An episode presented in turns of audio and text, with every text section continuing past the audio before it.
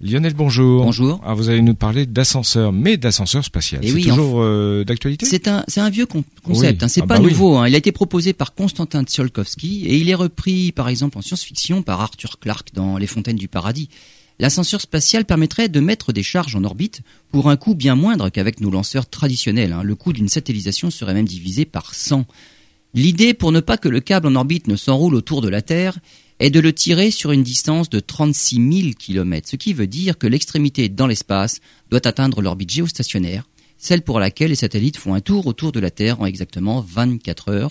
C'est pour cela qu'ils paraissent fixes dans le ciel et que nos paraboles peuvent rester fixes sur leur socle.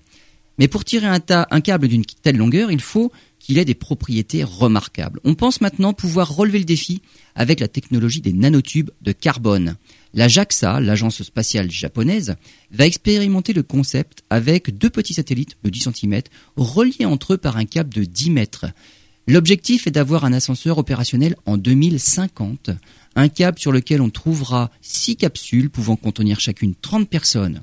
Les capsules se déplaceront à 200 km heure et même à cette vitesse, il faudra 8 jours pour atteindre l'orbite géostationnaire.